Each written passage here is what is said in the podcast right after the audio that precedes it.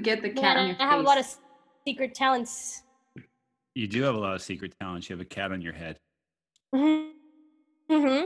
I, I may have. Yeah, to, I, I was like, is it video off, video on? Like, well, we, we have video on. I don't. I don't record it, but I think I have to take a picture of the cat on your head. Just move back a little well, bit. any- yeah, for sure. Sit back a little bit. There we go. I just want the cat's face in there.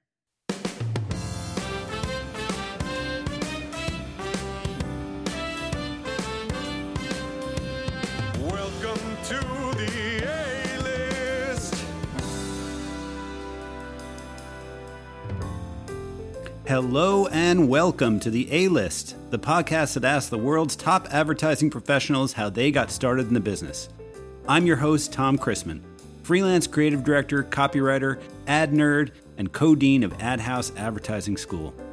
Today, you're going to hear from the next generation Bre Fern, a senior copywriter at Argonaut in San Francisco, and Laura Canzano, an ACD focusing on multicultural advertising at GSD&M, are the co-founders of Breaking Ad, an Instagram account dedicated to breaking down the ad game for newbies. You'll hear from Bre, or Brenda Fernandez, which I call her throughout the episode. My bad, Bre. As she takes us through her childhood in Cuba, Mexico, and Miami, then dropping out of a prestigious law school and finding advertising while meditating in China, of all places. Laura Canzano tells us about her life growing up in Switzerland and Panama, finding advertising at the University of Texas Austin, and then heading to Miami Ad School Madrid to seal the deal. These two awesome women demonstrate the importance of networking and finding allies as you navigate your career. And I love that both are giving back with Breaking Ad. It's only a matter of time before these two are running the industry, and it will be a better industry for it. As always, the A List is sponsored by Ad House Advertising School, where fall classes are now in session. At Ad House, you get 10 weeks of classes with a working ad pro for just 600 bucks. It's the perfect way to dip your toe in and see what's up. Go to adhousenyc.com to sign up to get our newsletter and be one of the first to get in on our upcoming Kickstarter, which is going to be a lot of fun. And speaking of fun, let's listen to my talk with Laura Canzano and Bre Fern with a virtual cat on her head. Nice to meet you guys. And uh, and we've met before, right, Brenda? Yeah, yeah. You actually came to speak at Miami Ad School once upon a time when I was a student. I did, yes. Um, and uh, Laura, we've never met, but No. uh, but I love what you guys are doing with Breaking Ad. And you have some news, Brenda, right? Well, yeah. Um, I actually just started as a senior copywriter at Argonaut in the Bay Area. Argonaut, that's cool. And do you live in the Bay Area? Um, I don't. So right now I'm working remotely until we have to go to the office. So Where- where are you? for- so I'm in Austin right, right now. I'm in Okay. Austin, Texas, breakfast capital of the world, eating tacos and all things queso. Pretty great place to live. I'm I am trying to convince her to stay, but Uh, Yeah. Now we always we always start with the same question on this show, and it, you know you can guys can take uh, whoever wants to go first. But uh, where did you grow up, and and how did you get to know about advertising? I guess would be the do you have a I- number? I want Laura to start because she is so um global. I I can't even pinpoint an area code or zip code that like Laura hasn't lived in. So why don't you go first, Laura? Uh, I grew up, I'm French, but I was born in Switzerland. And then when I was six years old, my dad took us uh, outside. Uh, well, his job sent us to Egypt. So we lived in Egypt for a couple years. Wow, what was his job? He worked for Nestle. Okay, So it was, you know, the middle of the 90s, the booming of globalization. They were sending expats everywhere to kind of set up offices. And he was just one of those people that was like, I'll take that job because nobody wanted to travel to these places. Yeah. Um, and so we went to Egypt. We lived in Prague for a little bit. And then I, at age 11, we moved to Panama. And then my dad realized like, this is a sweet deal for me to retire here. So he pushed to stay. So I ended up being in Panama from uh, age 11 till was uh, college. I had to go to college. Oh, wow. School, high Mhm. yeah, and that's where I learned English. That's where I learned Spanish. Um, and then after that, I came to UT. And the way I learned about advertising is I was really into art when I was in high school. Mhm. and I wanted to go to art school. And I was, and my parents were like, absolutely not. Like, Why? Why? not- would- Why did they fight that so hard? Well, this is like you're gonna be a starving artist on the street. Like they. and That's my okay. You got not- that sweet Nestle money. You could do that. That's right. Sweet Nestle. Why not? Well, they didn't want that. They don't Okay. want me to be dependent on them, I and see. uh, which I think is very smart of them. And they said like, no, you're gonna find a job that you know, sure, you can do something creative, but find something else. And um, at the time, that movie, that horrible movie with uh, Mel Gibson, like "What Women Want," Yeah. Oh, had come out a couple years back. Yeah. and I remember seeing he's an art director or something in the Yeah. in that movie. And I remember seeing his job and being like, "This is cool. Like, I want to make ads. Like, I bet someone makes this." So Yeah. I yeah, that's kind of like so. I went to UT for advertising, but again, like I didn't know about the different departments or anything. So in college, I was like, "When are we gonna make ads? When are we gonna make ads? Like, when do we get to like paint and draw and like do stuff?" Yeah. And then I realized I had to go to yeah. So that's how I grew up. So so you you uh you took you went into the advertising uh major at UT right away or Yeah, you I waited? did, yeah. Okay. And then I got rejected twice from the creative sequence. Oh no. She started from the bottom. Now she's here. Yeah. So getting rejected like that, did that make you think, "Oh, maybe this isn't for me?" No, it gave me even more. I was like, no, I want to do this. And I remember, I, I remember feeling a little lost because at the time I only thought, I only knew about like the creative sequence and I knew I needed a portfolio, Right. but I didn't know necessarily about Miami Ad School, whatever. And then I was interning uh, at an agency where they had students from Miami Ad School that were doing like a semester away or whatever. Right. And so I interned at that agency, it was Latinworks, which now it's called Third Ear, which yeah, it's a completely different place. But It was called um, Latin Works at the time and it was in Austin or Yeah. Okay. It was in. Austin. And it was a multicultural agency, and I kind of landed there by mistake. As not by mistake, but kind of randomly. And uh and yeah, so they at the end of the year I asked for a job as a junior. I was like, I've been doing creative work for you guys and uh I'm on a visa and all this stuff. So they were like, eh, you know, 2008, the recession. Yeah. They're like, eh, we're not really hiring juniors, blah, blah, blah. So I negotiated my way. I was like, all right, you won't give me a job. You're going to get me into Miami Ad School. I was like, Wow. so That's pretty I- cool. Yeah. Yeah. So I made them make me, so I made them call Pippa and say, we have a student here. you need to, you need to get That's her in. that's awesome.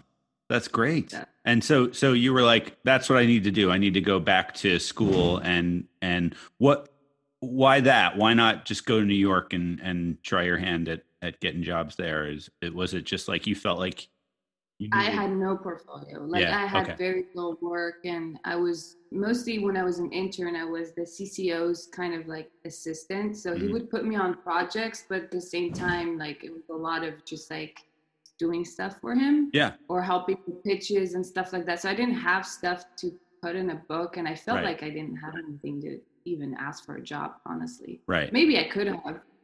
And but I just like I didn't feel like I could. So Yeah. I was like, I need to go to portfolio school, portfolio. get that shit right away, and then I'll get a really good job. Yeah. Uh, Awesome. and so yeah. So Brenda, what about you? Where where did you uh where did you grow up? Do I start in uh, circa 95 uh, Cuba or do I start in the, in the US?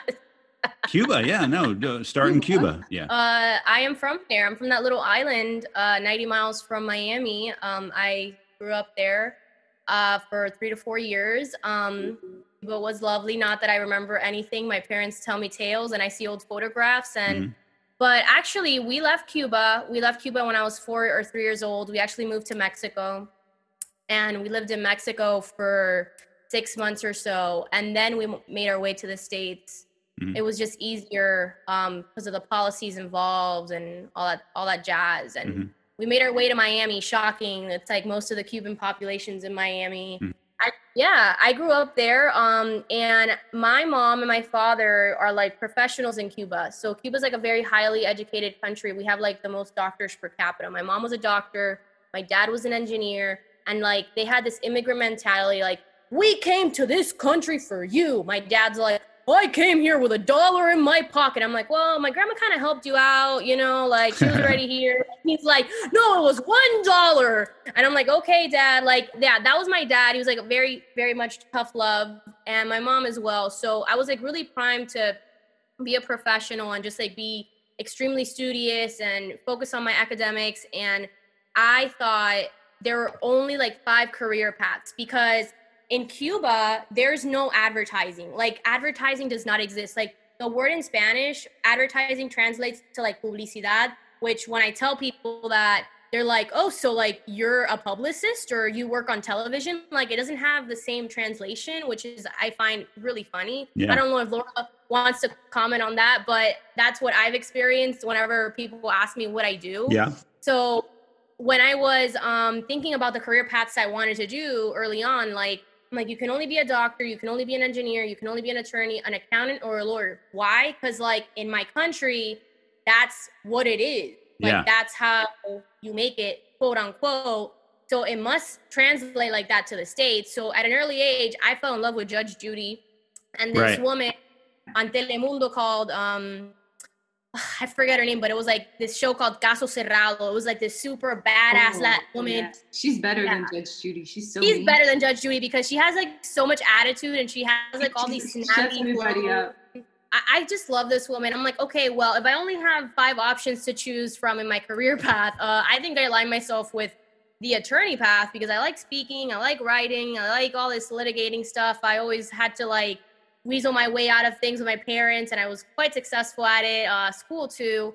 So my entire ad- adolescence, I was primed to be an, a lawyer, and I just never thought outside of that because, again, like that's what I was trained to do. That's what my parents wanted. You, you know, you can't make uh, parents happy. Unhappy parents, unhappy life. That's the the Cuban model. Okay. So um, I did everything I could. I got into University of Miami, graduated like top of my class, and then I got into GW Law. And my dad and my mom were like ecstatic. They were telling the church, they were like telling my dad's like friends with like the mayor in Doral in Miami. He's like telling the mayor in Doral, he's like, when my daughter graduates for you, she's gonna work in the Doral Council. And I'm like, okay, dad, like don't go making promises that are not gonna happen. But I was ecstatic. I was like, oh yeah, man, I made it big. I'm gonna go to GW Law. I'm gonna go to DC. I'm gonna live like five minutes away from Obama.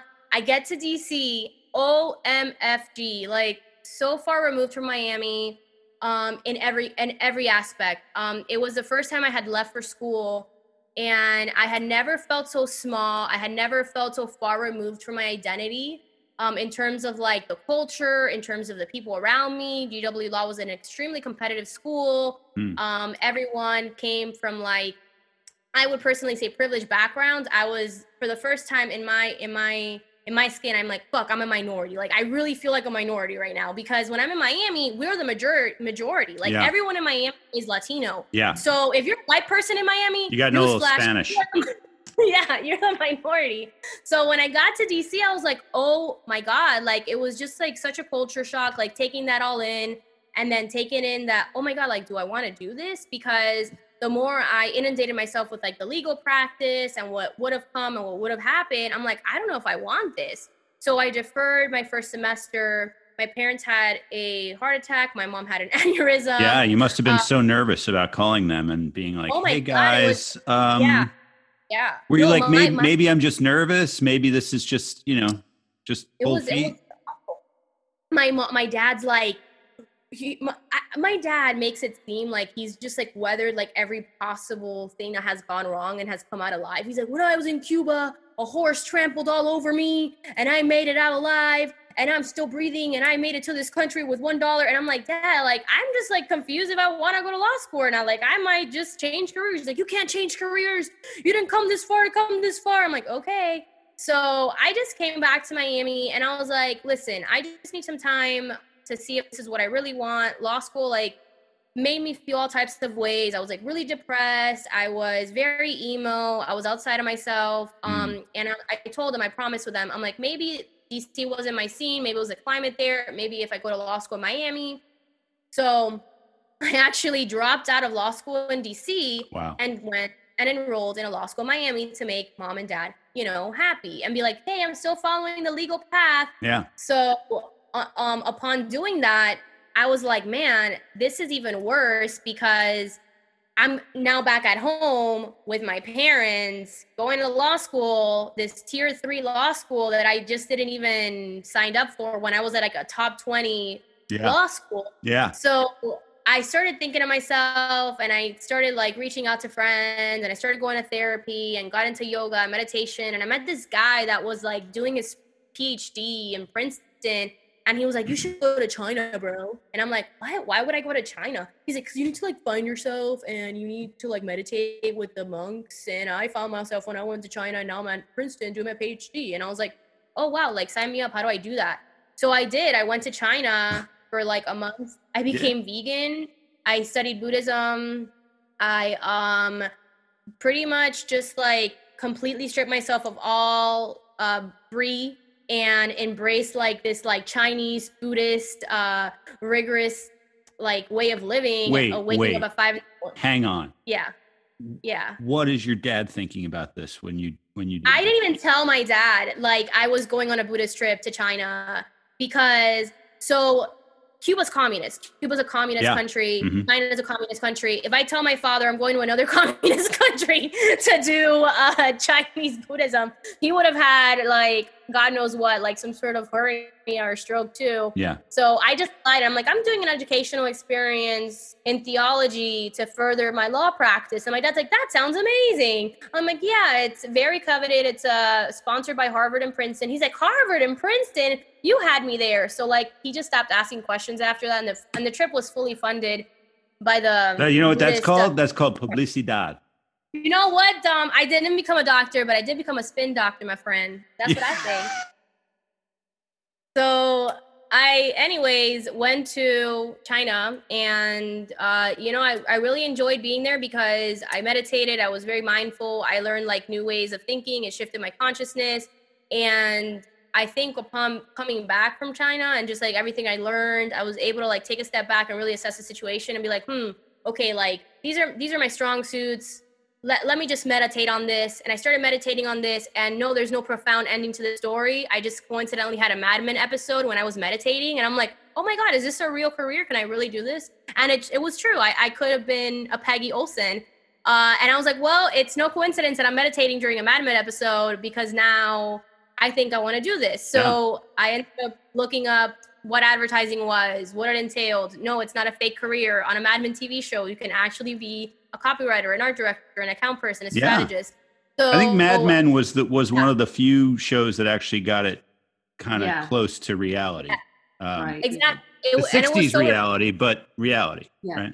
Yeah, a hundred percent. So when I saw that, I was like, oh my god, like how do I get how how do I get in this business? Right. So I Googled, of course, how to get into advertising. And it just so happened Miami Ad School in Miami had a program Oh my right goodness. in my house. So it was just like meant to be. Um, so I went from GW Law, this like decades, uh, like eight, like centuries old, like prestigious university to this pink school Yeah. in Miami in Wynwood. Yeah. So when my parents are like, "So you're going to Wynwood to study what? What does that even mean? What's what's advertising? What's Yeah. a copywriter? Are you do copyright law?" I'm like, "No, Dad. It's actually you know."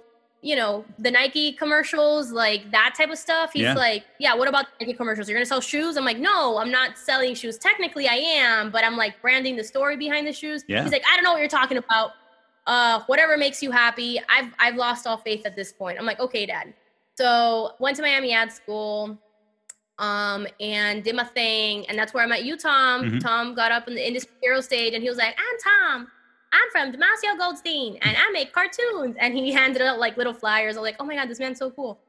Uh and yeah miami ad school is amazing because it really exposes you to like all the ad agencies all over the world. Like you don't just have to intern in the us agencies. You can intern in the european agencies. Yeah. it's so international and it gives you a big network to just like really dabble in. And i knew starting off like i'm such a big networker and i'm so like into making friends and contacts and all that noise that when i started miami ad school i'm like i'm gonna make sure that i make friends with everyone at every agency possible Yeah. because that's the ticket so You know, I uh, think lo- that that is that is the best advice uh, ever. You know, uh, just make friends with everybody in the business. Um, how did you do that, Laura? How did you how did you start to uh, get get a uh, get a footing? What was your first job?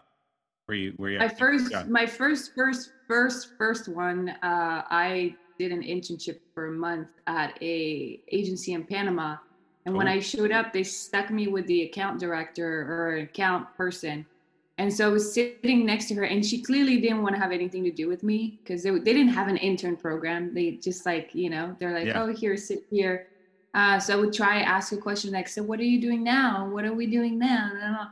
And then she's like, well, we need to resize these ads and we need to do this. And she's like, let me show you the designer department. And so she opens this door and you had like all these guys kind of like tucked away in like a room and like, these are the designers. And I was like, oh, this is cool. And they were like, hello. And so I asked her like, can I sit here next week? Not with you, And you like, mean lady. Yeah. She's like, can I sit with them? She's like, sure, whatever. What do you like? Are you interested in in like creative? And I was like, yeah. But it wasn't even the creative department they stuck me in. It was like the mechanicals in, you know, like Yeah. the finish. The uh, and so the they studio. had me the studio, yeah. And so I was resizing ads for the first month of my career, I guess. And um, they they taught me Photoshop because I didn't know Photoshop at that time. So That's great. I spent a month just learning Photoshop with the studio. Were you in high school? Were you in high school at the time? no, I was in college. Okay, so you'd come back. like, yeah. You'd I come back, And, and for the summer you were you did the thing. Uh, Yeah, what come what is advertising like in Panama? What are the what are the agencies like? I don't I don't know any of them. Are there big Uh, there? they're they're they're big in the sense that some are like owned by publicists Sure. and whatever, but they're they're pretty small. It's a bit of a you know like who's who of Panama. Like you have three families, like two or three families that own the agencies, and they kind of, you know. Um, my dad always tells me, "Why don't you start your own agency? Just move back, start your own agency." I'm like, "Dad, I would be eaten alive within a minute. They like they won't. You know, there's no there's no way in Yeah. really." Right. um, I could be a CCO maybe if they needed one, but Right. you know, Starting your own place, they'd all they'd all turn on you and be like, "Ah, get out of here." Uh, Yeah. that's interesting. Um, and so now you're in now you're in in uh, in Austin. yes. So you- And I've You I stayed there after college. Yeah, I so I left after college. I went to Miami Ad School as well, but I went. My goal was because I'm French and I wanted to start my life in Europe. Was like, okay, I'm gonna go to the Madrid school because they had just opened. It was like the Mm. second or third year that they had students, Yeah. the campus there. So I was like, I want to do that. Mm, And, I want to um, do that. Yeah, it was fun. It was great. Um, the you know, I lived in Madrid for a year, and then I got to intern. Like I interned in London, I interned in uh, Paris, I interned in like all these places, which is kind of the cool thing about Miami Ad School. Yeah. And uh, kind of like for personal reasons, I moved away from from from Europe and Latin Works at the time. It was 2010. My CCO um, I gave him my book and I was like, hey, I'm done with Miami Ad School. Can you review it and like give me feedback? Because I really want to get it in a good place. And he replied saying, where do you want to work? And I said, well, in Europe or really anywhere else. And then he's like, well, So you you you, you boiled it down to Europe or anywhere else. That, that was your uh, yeah. that was your you weren't specific. your priority ones. And then two, I'm excited to hear what else you got. you know? Okay, yeah. And uh, and he was like, well, we're looking for juniors, so why don't you come back here? Wow. Latin work. So And- Right. that thing that you wanted when you left, you got when you got back. That's incredible. yeah so i came back and at the time honestly like 2010 was still kind of i don't know it was kind of tough finding jobs and so i i went back because i knew that agency like valued me and they knew who I, like what i was capable of and Yeah. i wouldn't have to do like the whole like junior thing again like prove myself all over again i was like i'm just gonna they're gonna throw me in um and that's what happened so i stayed there for three and a half years Oh, that's great. and great. then um and then i got laid off because we lost a bunch of accounts Yeah, it sucks. uh, and then i started at GSD&M so yeah i haven't jumped around like most people and um i've just kind of stayed it's also harder to move around when you're on a visa Right. so i kind of stuck where where i where I can because every time I got interviewed for other places, trying like because they try to poach you anywhere you are at, and Right. the moment the question comes up, like, "Oh, do you have a green card?" and it's like, "No, I don't." And they're like, "Oh, we're not sponsoring right now." Yeah, you're right. That's hard. So you- Yeah. you, never get past the recruiter because they won't even show your book to the creative director because they're like, what if they really like her and then we have to pay X amount of money to get her through the door. So Right. when you're younger in your career, they don't think it's worth it really Yeah. because they can any junior or mid level, the you know everyone's knocking at their door. Right. How about you, uh, Brenda? Uh, should I be calling you Yeah. Bre or should I be calling you Brenda? When I hear Brenda, I hear my mother calling me Brenda, throwing a Brenda! throwing a sandal 90 miles an hour at my face every time someone calls me Brenda. It gives me hives. All right, Bre. It says it right under you, though. It says Brenda Fernandez. Uh, I know. all right, so- Bre. All right, Bre. Uh, how did you how did you get uh, into the how did you get from Miami Ad School to working in in advertising? What what did you do? You're done with Miami Ad School. Networking. So I, I um interned. I was at at the time I was interning at Narrative. It was a shop owned by Russell Simmons. Trisha Stone Clark was running it. She was amazing.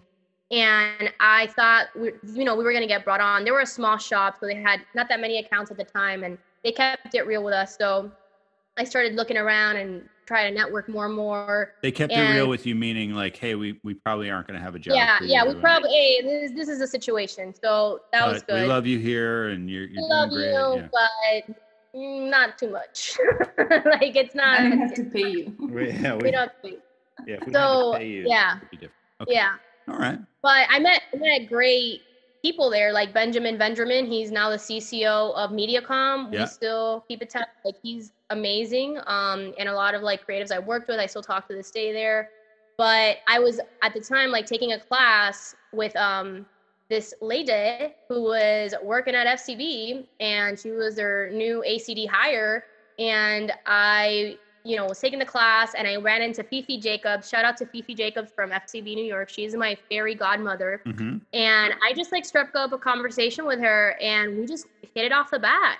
And so when I started looking for jobs, um, and she ended up giving me her business card every like every time we had a conversation. She's like, "No, take my business card. Take my business card." I'm like, "Okay, great."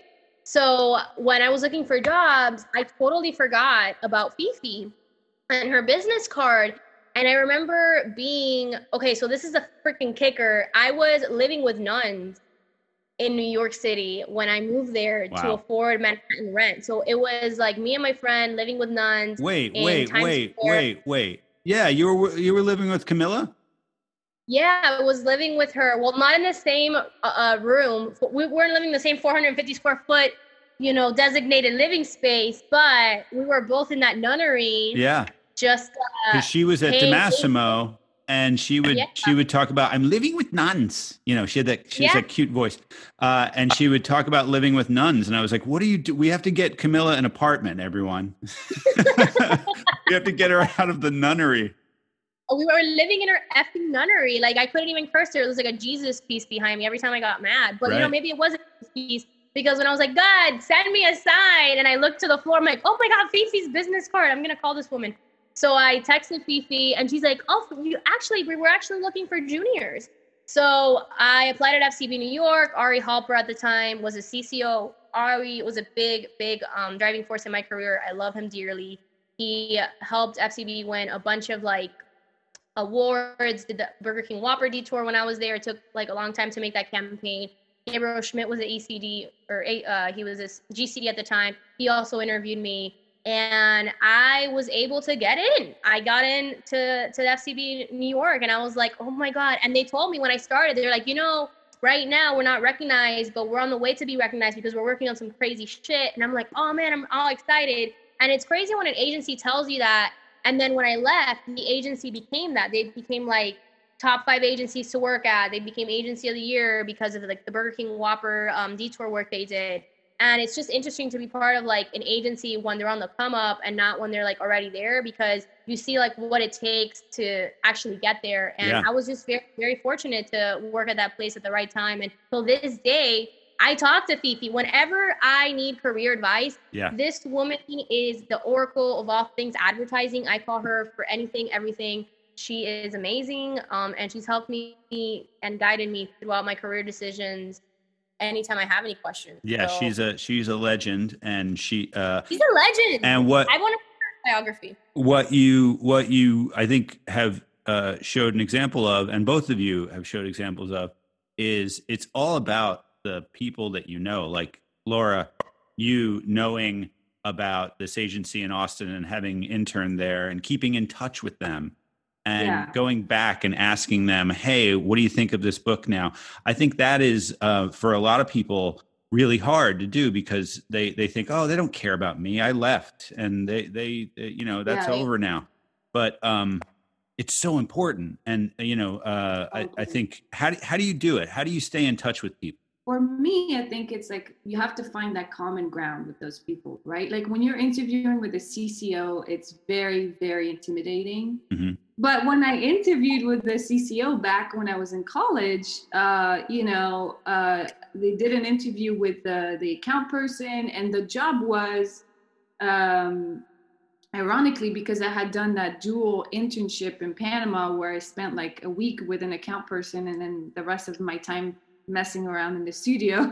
Mhm. uh, this lady was like, "Oh, I think you'd be great because we're looking for an intern for our CCO to help him like with, you know, his schedule." And at the time, his name was Sergio Alcocer, which he made LatinWorks.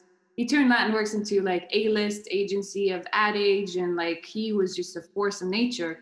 And so everyone was like, his name was Sergio, and everyone was like, Sergio, Sergio, and like. Sergio. So like, and and he's really tall. Like he's like six foot four, like big dude, Mhm. like has like big glasses, like really intimidating guy. And when he was looking at my resume, one thing to do is if you've lived in a lot of places, people never told me this. I kind of put it there. It's like I put where I lived. And so even though it has nothing to do with my job skills, he was like, Why'd you live in those all these countries? And I told him, I was like, I, my dad worked for Nestle. And then he goes, ah, and he's like, stop. What? And I'm like, yeah, my dad, you know, we moved around and he's like, my wife's dad, my my my father-in-law worked for Nestle his entire career and won't let us eat anything else but Nestle. And so we started bonding over the fact that in our houses or when he visits his in-laws, he can't bring anything that's not Nestle in the house, and that's Yeah. how I grew up.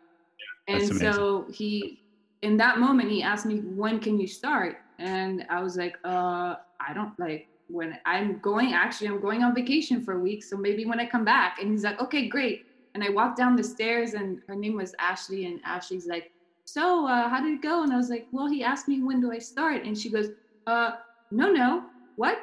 He's like, "Yeah." He said, "Welcome." You know, and she's like, "Oh no, hold on. He has to interview way more people. Uh, we'll call you." And so I walked out, and then like five minutes later, I was walking down the street on Congress, and uh, my phone rang, a flip phone because it was back in the day, and uh, I think we should go back to flip phones. I'm so tired. I'm so tired of It doom scrolling. blood dialing. The and uh, yeah, they called me, and so so after that, once you build that rapport, I think like keeping in touch, like he he was always gonna be my mentor, and it, till this day, like if I, you know, if I call him right now, he'd be like, "Are you CCO yet?" And I'll be like, "No." He's like, "Come on, Laura," like you know. so uh, yeah, I think it's just finding that common ground. Yeah, and I think I think just- putting uh, on your resume or in your book or somewhere a little bit about you. Uh, and it's Yeah. not it's it's people want to know who you are, and I think that it this job is so much more than just you know what you've learned and where you went to school. It's it's what kind of person you are, and and are you curious, and have you you know, and having lived in so many places, you immediately are more creative because you've seen more things. And and if you have more connections uh, in your brain then you're going to have more ideas. So uh, yeah that's like if you putting everything into your into your book and your story is really important. That's cool. It is. brenda how Yeah. did how do you how did you uh, how did you stay in touch with with people? What do you what do you do? Obviously you you had uh, Fifi Jacobs card on on the floor It's at a the networking machine. you are. No I can hear it and you I- you that's what you're doing with uh and we'll get to right after this we'll get to to breaking ad and what you guys are doing there but how do you stay in touch with people what's the secret Um, the secret is to just give a fuck about staying in contact with people. That's it's no science behind it. Really, it's like holidays, send them a holiday text message.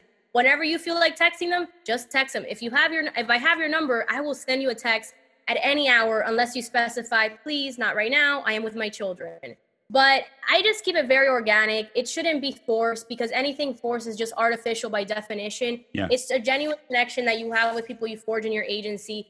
That, You know, it transcends. Uh, it's like keeping like it's like asking like, oh, how do you keep in touch with friends? Like at this point in my career, Fifi's my friend. Keeping in touch with Fifi, it's like keeping in touch with someone I I like like hold in high respect and dearly because she's like such a big important part of my life. And a lot of other creatives and recruiters along the way i feel the same way about. So it's not like keeping in touch with like this industry professional in my mind. It's keeping in touch with a friend keeping in touch with someone i care about keeping in touch with like someone at this point i consider my family. So i just that's how i see it. Uh, i don't think it should be like so far removed from like oh my god like what do i do to like make sure this person doesn't forget me? I think if you're thinking too much on that side of the fence it's like you're forging an or like just a fake relationship at that point just like keep it real align yourself with people that you know have your interest uh, best interest in mind and let it flow Yeah, and I think I think that's right, and I think that um, thinking about not thinking about what you can get out of the relationship, Right. and and being Yeah. nice to everybody, you know, no matter if Oh, they're yeah. CCO or Fifi Jacobs or you know that that mean woman who uh, sent you into the uh, into the the uh, the pit of the uh, designers, Laura. Um, Which was the best thing that happened. yeah like but but be nice to them and and and keep in touch and and care about um care about everybody because uh, they're all going through something and they're in this business because they love it too. Um that's kind of cool. What what uh what is breaking ad? Uh, Breaking Ad came out of it's a COVID baby. That's what we like to call it. Yeah. um, it's a COVID baby. You know, I was furloughed, um, and Bre was laid off, and we both were working at GSD&M uh, right before that. And were you working know, we're together were you partners No, Okay. we weren't. We were would not. just like she would come to me and talk about stuff and ask me questions about the agency and you know, it was the kind of like the connection in the agency.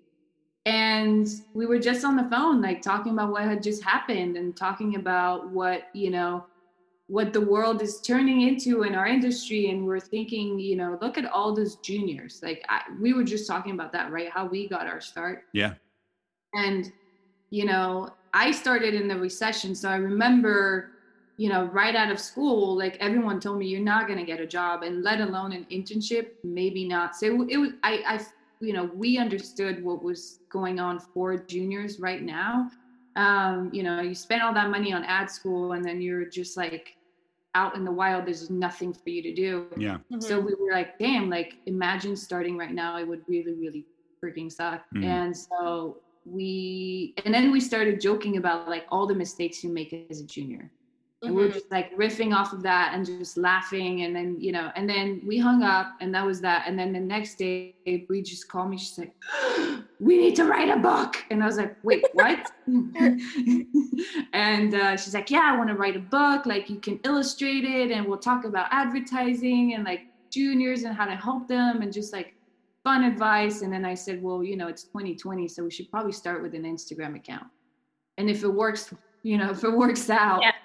We'll do a trial. turn it into a book and we'll sell it. Um, and that's kind of, you know, it's like all this shit we wish people told us on the first day. yeah you yeah know? do you guys ever hear of a book do you guys ever hear of a book by Maxine Paetro called how to put a book together and get your, get a job in advertising No. jesus Oh. So this book, I you know, I started in a recession too, Laura, but it was 1992. And yeah, that was the book. That was the book in in college that I read and read and read. You guys are going to write the next one of those. That's that's cool. Yeah. Cuz it's different now, you know. Um and uh so what are the, what are the uh what are the uh the funny stupid things that interns do that that juniors do? What are some of those things that made you laugh? oh my god all right this is my favorite one tom you're a cd right Yeah, something like that. When, I- Let's- when let's say have a job. Go ahead. Yeah, you're a CCO or a CD. one of those. You're you're high up there. Sure. So you're presenting your work. The intern's in the room, and you finish presenting, and the intern has feedback for the creative director. Those are always the funniest when no one tells the intern, "Hey, hey, girl," or "Hey, man, th- th- don't don't don't mess with a CD, bro." Like, uh, I just always found that funny whenever I was like in a meeting with an intern and they'd interrupt the CD or the CCO and like cr- like check them. And I, I don't know. I just we I never did that. So when I saw it happen in, in before my eyes, I was like, "Where's my camera? Why isn't this going viral? This is just hilarious." what about you, Laura? Did you have one? Uh, yeah, I think for me, the the funny thing is uh, the impatience, and I think like juniors just show up, and and I get it. Like we were all that way, you know. You're like, I'm gonna make an amazing campaign, and then you just like they, you give them banners or whatever, and they're like, ah, ah, and it's like, where do you? And I was that person. Yeah. I was totally that person. Like if any of my friends listen to this, uh, you know, to this podcast, they'll know I was totally that. Uh, I wanted to work on the big stuff, and I was Yeah. like, why am I wasting my time, my precious talent on this? You know, and uh, it took me a while, and it took it took me a while to understand, like, hey, you know, it yeah, you gotta make a lot of banners and shitty ads until you're given the right, you know, project and and even like Even after that, I- you're gonna make uh, some shit. Yeah. yeah and even after that and it's Yeah. going to take years and then you know like production and a, a lot of it was uh, a lot of it for me what's funny is is seeing the frustration and it's like hold on you just got here like give it six months give it a year like keep pitching your ideas and something might stick and you might go to production or you might go Yeah. to and that thing that's something that was really hard for me to learn and so when i see juniors do that i'm always like ah man like Man. it's gonna be okay. Yeah, and that, And uh, the the the enjoying the process is so hard uh, for them to to grasp because it's like that is it. Writing those banners s- when you're older and you're a you're a, a CCO and you go freelance and you got a gig writing banners, you're gonna enjoy that hour of banging out banner lines. You're just gonna be like, oh, fun! Oh, I got another one. You know, instead of sitting there for it, like the 20 minutes you spent complaining about writing banner ads, you could have had them done already.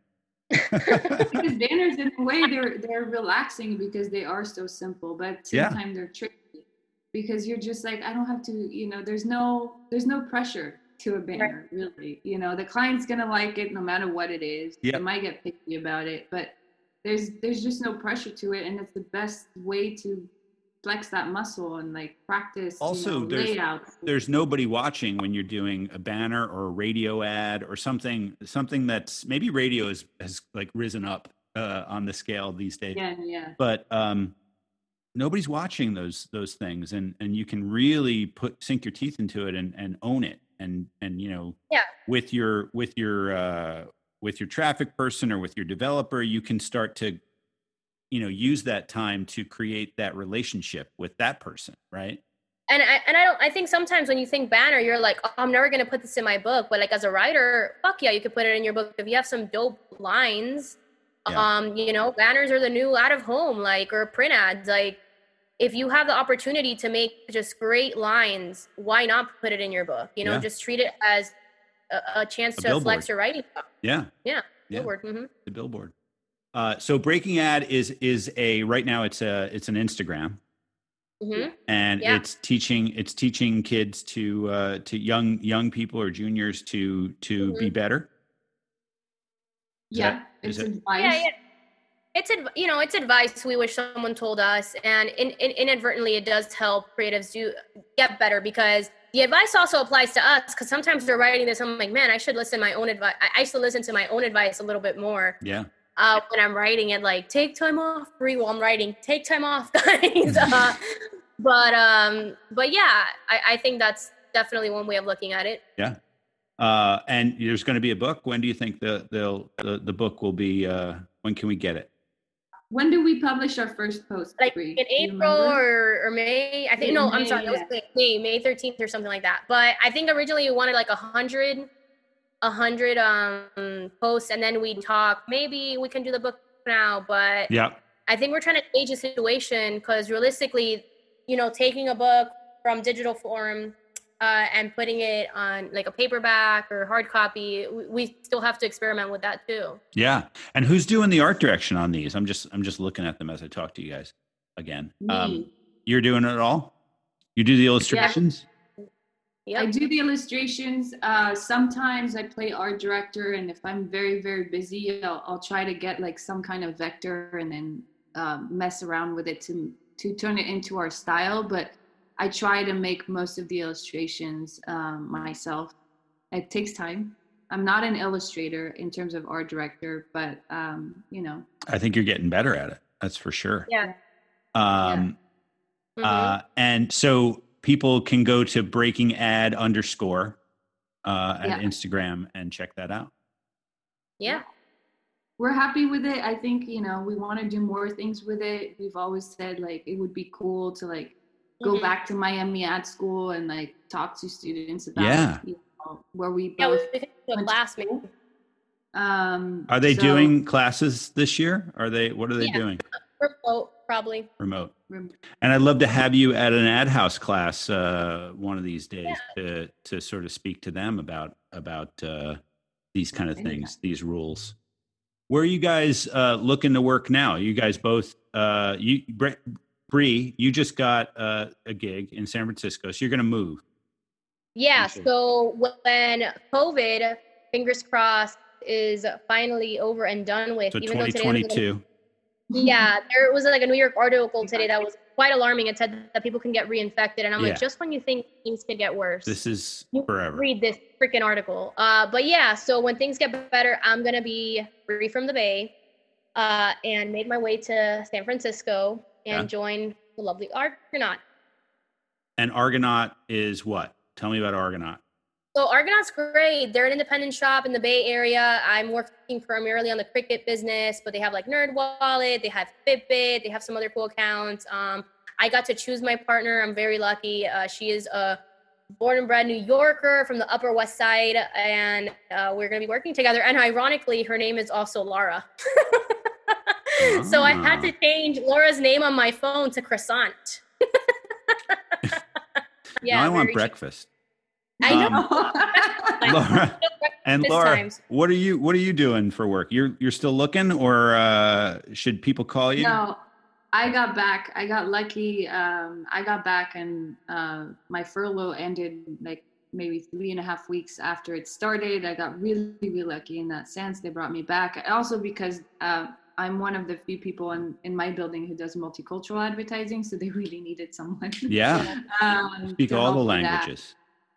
Yeah, and so, but I'm not a writer, so it, we're still kind of looking for that. And I think, you know, for me, it's again like it's still very tricky to move around. And I think um, until I get a green card, I'm just I'm gonna stick where I'm at. You Yeah. know, I've one thing that you know we're told also is like jump around, jump around, jump around. But there, I found I didn't jump around a lot, and I found that you can still make progress in an agency. It's it takes a bit more work, like especially money wise, to make more money. But but you know, once you get to a certain place in an agency and people know who you are, and it's especially like you know the executive branch, and they start appreciating your talent, see who you are, then you get opportunities that you wouldn't necessarily get. Um, and I think like a lot of times um, as a as a woman and also like as a sometimes as an art director tend to give credit to the copywriters for the ideas Yeah. so a lot of times like Because we never stop talking, Laura. We never stop talking. talking. um so so yeah and so i think not having a copywriter sometimes can help you too because it forces you to really stand up for yourself and not hide behind the partnership and people start noticing you. So the longer you stay at an agency if you're like me and you're not like this networking machine like Bre then you can make you can dig your little hole and you know get to a place where it makes you happy. Like right now i work on really cool accounts. My i like my creative directors you know the agency everyone's nice. There's no like it sounds kind of lame but there's no nothing that's kind of holding me back and Yeah. and sure like i would love to like work at different agencies to get more experiences and keep climbing Yeah. um but you know, until You I will. get that until that Patience, Laura. Remember, you just said you just said it. Um, am. where can people where can people see your guys' work and your stuff? Other than uh, can they can they can they hook up with you on LinkedIn or do you do you uh, like not like that? Where do you like to connect with people if they're listening to this and they're like, I would love. I'm a junior in. We got people listening in Vietnam and So if you follow me on LinkedIn, which you probably have, because I've been trying to set a thread for myself, hashtag Briisms, I'm there dropping truth bombs as well. And at the time, um, at this time primarily, I'm sure y'all are familiar with the police brutality taking place across the United States. So at this moment, I I've personally wanted to lend my book URL to the Lincoln Black initiative that my friend Mo Osborne formed. So if you do go check out my work, at this point, I am currently redirecting to all that is Black talent. So I just I'm taking a stance on that. Um, I want to give you know Black talent the chance to be looked at because it does get overlooked. So Yeah. um, I, I think for me the best method of contact right now is LinkedIn. Um, either message me or whatever. I'm always at free, but my book right now is is going for the cause. that's great. And we'll put that in the show notes as well. Laura, what where where can people uh, connect with you or see your stuff? LinkedIn. Okay. I think LinkedIn, and you know, if you if usually if you Google my full name, like the first three links are my LinkedIn and my portfolio. So pretty easy to find me. There's not a ton of Laura Canzanos in this world. Yeah, Laura I Canzano. advertising. Awesome. Uh, what else? What what didn't I talk about? Uh, I know we're at an hour, so I wanted to just uh, be conscious of your time. But is there anything else that I've that I've missed? Um, I don't know. Okay. Hmm. Well, maybe we'll have to do this again sometime. Yeah, for sure. When we get that book, When you get that two- book, I want you to have you on, and then we'll talk about the book. So, uh, thanks for coming on, guys. Thank That's you right. for having us. That's right. It was uh, it was good hearing your story and uh, seeing the cat on your head, Bre. Yeah, there was a cat on my head the whole time.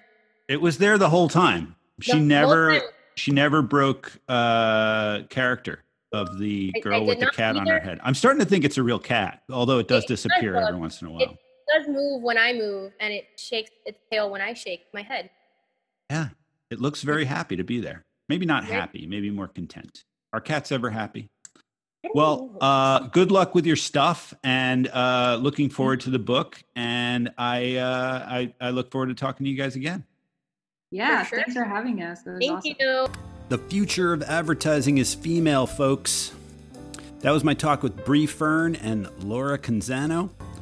You can check out Breaking Ad at Breaking Ad underscore on Instagram. They are also involved in that cool uh, Sideshow Awards thingy. Uh, it's an award show celebrating the side projects of people in advertising. You can check that out at sideshowproject.org, and you can still enter your side projects. I think uh, this week. I think they're still they're still taking entries. I may or may not have entered the A List podcast into that, but uh, you know, why not? We need some hardware around here. Um, Ad House classes may be in session, but you can still sign up for our newsletter at adhousenyc.com. And we're going to be kicking off a Kickstarter next week. And if you sign up, you'll be among the first to hear about it. Top secret Ad House stuff. Very interesting. This has been the A List. I'm Tom Christmann. You can connect with me at tomchristmann.net. The music you're hearing is by Ross Hopman over at Duotone Audio Group. This was edited by me. Thanks for listening. Please subscribe to the A List podcast on SoundCloud or wherever you listen to podcasts and share us with a friend. And I'll see you next time.